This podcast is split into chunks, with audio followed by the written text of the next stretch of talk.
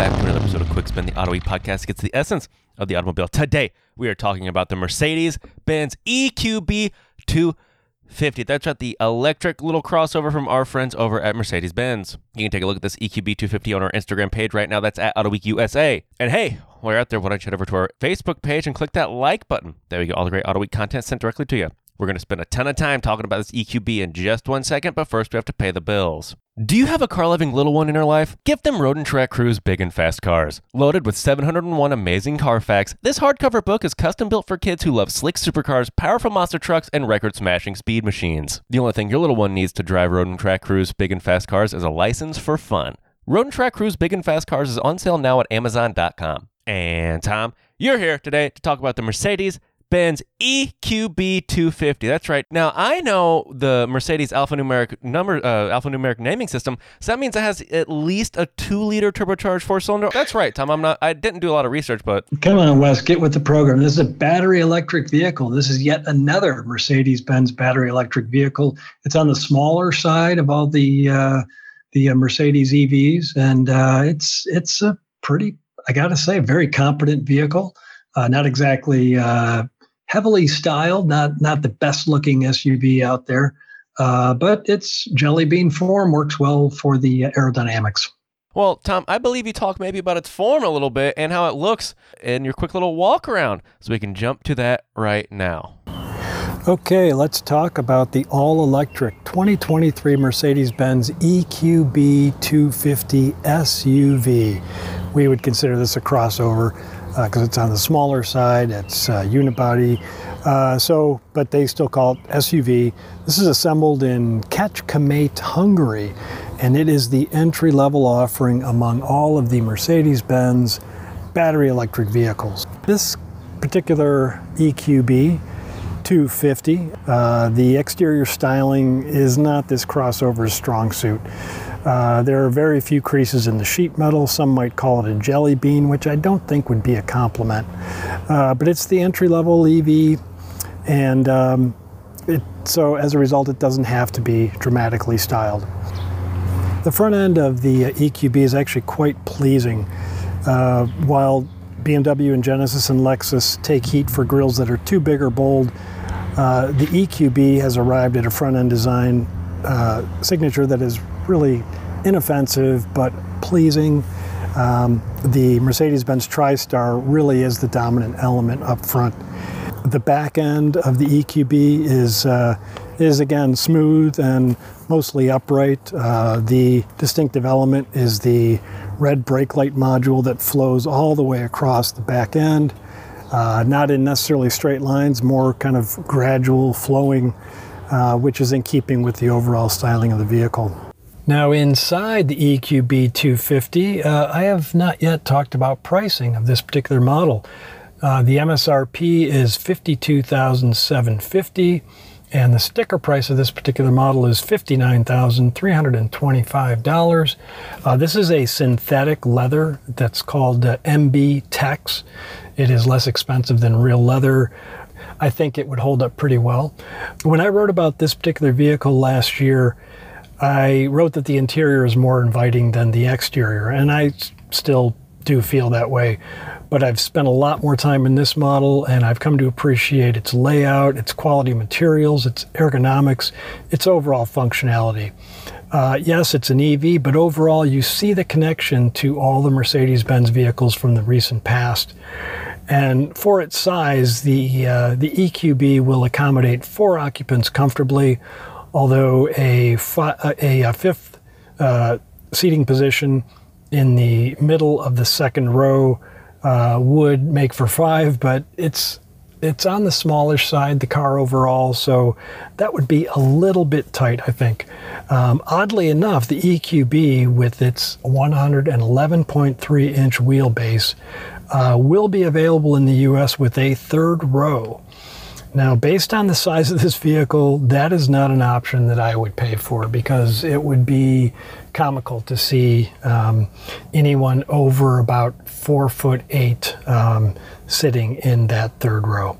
A battery electric Mercedes Benz, big price. How does this feel against the you know the competition? Is almost sixty thousand dollars. That's a you can get a lot of cars for that much money. Yeah, but uh, you know, in the Mercedes Benz world, is sixty thousand dollars in the U.S. really all that much? Uh, you know, th- when mainstream all vehicles, if, if you factor everything in, including the full size trucks and the compact cars and the luxury cars and the sports coupes, uh, average price of a new car pushing fifty thousand dollars, Wes. So I don't know. I tend to think sixty thousand dollars is not too bad, especially compared to what you pay for uh, you know a Mercedes EQS or an EQS SUV at the high end. So um, 60 grand seems to be kind of the sweet spot where a lot of the brands have kind of landed, be it Polestar. I mean, Polestar is a bit below that number.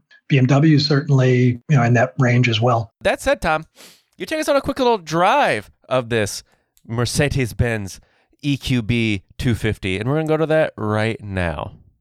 This vehicle is rated at 245 miles of range. Uh, it uh, it has 188 horsepower. It has 284 pound feet of torque. It is capable of 100 kilowatt DC fast charging. Uh, and as I said, I've, I've been driving this car a lot. Um, drove it around Metro Detroit all the way up into northern Michigan and back, and I'm happy to report that I have been achieving four miles per kilowatt hour of electricity used. Now, I've driven a lot of the newer EVs, and I have not reached that threshold I don't think in any of them. So um, kudos to Mercedes for for uh, you know in real life testing, four miles per kilowatt hour is a good number. All right, let's take this out for a ride right now. Um, listen to this exhaust note. of course, there is no exhaust note. That's the whole point. It's quiet. I've got uh, I've got the windows cracked open a little bit here on this beautiful 80 degree day in Metro Detroit. Uh, so what you're hearing is just uh, natural natural wind coming through the vehicle. So I don't have many complaints about this vehicle. Not at all. Uh, it's it, it, really served our purpose well for um, a couple of family trips and very functional uh, very comfortable.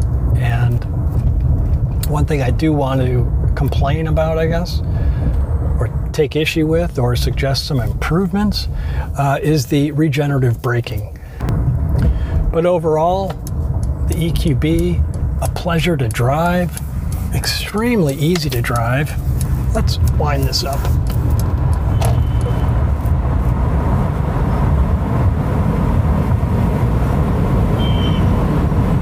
Yeah, it uh, it accelerates very smoothly, cleanly. Um, when you accelerate coming out of a corner, there is a little bit of torque steer there. You gotta you gotta keep your hands on the tiller because the car is gonna. There's a lot of force there. There's a lot of torque.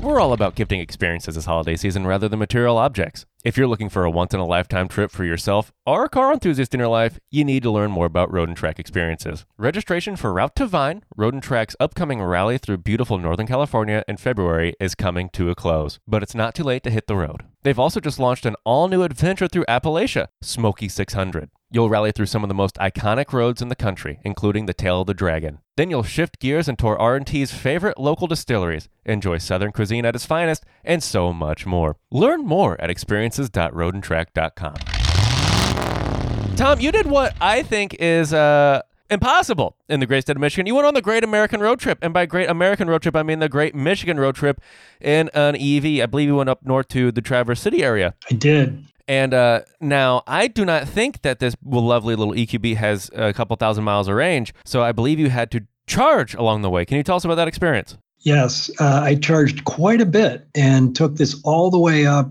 basically to the Mackinac Bridge, all the way from the southern end of Michigan, all the way up basically to the Upper Peninsula. So that is about 240 miles. And I had to stop in Bay City first for charging Bay City is kind of in the middle of the mitten. And um, I found a fast charger at uh, Meijer. Uh, this was after I had uh, looked on an app and found that there was a charger at a state park in Bay City, which I thought would be nice. Yeah, we could we could walk by the water and enjoy, uh, you know. But of course, that charger was not working. So uh, anyway, the Bay City charging was great. It took me about 45 minutes to add uh, what was it, almost 200 miles of range, and we were able to shop in the store at the time, and then and then we were on our way and went all the way up toward uh, Petoskey and Harbor Springs, where we stayed for the next several days. We did exploring. Uh, we found a fast charger in Petoskey, which is a beautiful little town on the water. So while it charged for 45 minutes, uh, walked along the water, gathered rocks. Uh, Do you know the the competitors, the lay of the land? What what what's this thing punching against? They're going up against the BMW iX. They're going up against the Audi e-tron. Uh, some people might say it goes up against the Volkswagen ID4. Probably not. Um, possibly the Mustang Mach E. I mean, I, I could see some people cross shopping those just just for an experience, just to see, you know, how does that work. Uh, there's also the Cadillac Lyriq out there. Um, you know, there's going to be Polestar. What is it? Polestar three, Polestar four. That'll be out there in the market before too long. Uh, but anyway, the point about Mercedes-Benz battery electric vehicles They've got so many in the market. In addition to this EQB, which is at the very bottom, when you combine all those vehicles together, year to date, January to April, they've sold about 10,000 of those vehicles altogether. The EQB alone is about 2,000 units. That's not a bad number uh, considering you know January to April, and that number really does dominate. When you look at the Audi e-tron, their numbers are closer to about 5,000. BMW iX, uh, they've sold 3,100 of those. BMW i4, that's 2,400 units. Cadillac Lyriq has been very slow out of the gate, but they have managed to get some, you know, some more volume out into the market. So year to date, they have sold 1,400 of those, uh, which is which is some real progress for them. Volkswagen ID4, 11,300 units for the first four months of the year. And check this out the Nissan Ariya. I'm, I'm not sure a lot of people would cross shop the Ariya, but they're at 3,600 units. And uh, it's, you know, they've been pretty quiet in this launch, but uh, they're getting the vehicles out there. The bottom line, though, is that uh, they all pale in comparison to the Tesla Model Y. 104,000 okay. vehicles, Wes. Okay. That's a lot of cars. Now that's that's the Model Y. And then the Model 3, 60 9,000 units. Okay, so I mean, the numbers are just so lopsided compared to everything else that's in the market. We also shouldn't overlook the Chevrolet Bolt EUV. I know that's not going to get cross shopped, but that's at you know 16,000 units, and then the Bolt hatchback is at 8,500 units. There's there's a lot of volume there for Chevrolet. Those models are going away, unfortunately. So sorry, we got sidetracked. but it seems like the EQB is kind of gaining steam, as it were. It is. It is doing well. Yeah, it is. I, you know, it's it's certainly a good entry point for any of the Mercedes-Benz customers who are looking for a battery electric. Um, it's moderately priced, and uh, it's you know, as as I found, it's incredibly functional. No, on a quick spin, Tom, we try to get to the essence of the automobile, and this EQB is no exception. So I ask, I beg, I plead Tom, tell me, what is the essence of the Mercedes Benz EQB 250 Plus? What's its raison d'etre? Why is anybody going to go out and buy this thing? I've thought long and hard about this, Wes, and I have a, I have a good answer for you. I've, I've got a catchphrase for you. You know what this car is? This car is a wallflower with power. Uh, and I say that because it doesn't look like much. It's it's not going to win any styling contest or any design awards. Um, but when you get behind the wheel and you drive it, you're going to realize what this car is about. It's it's uh, it's functional, upscale, luxury, near luxury motoring, and uh, I, there is a place. There is a place for this vehicle in the marketplace. And I think Mercedes has found it. Uh, that being said, Tom, thank you so much for driving this thing. Do appreciate it. I know it was hard going up north to Michigan, having a lot of fun, but somebody has to do it. And listener, if you uh, listener, thank you for listening to this. Uh, if you could head over to Apple Podcast Store or Spotify, wherever you listen to this, and drop us a five star. We'd really appreciate it. And while you're out there, why don't you head over to our Facebook page, click that like button. That you get all the great Auto Week content sent directly to you. And I know I say this at the end of every episode, but I do mean it. Without your listenership, none of this could be possible. So thank you for listening.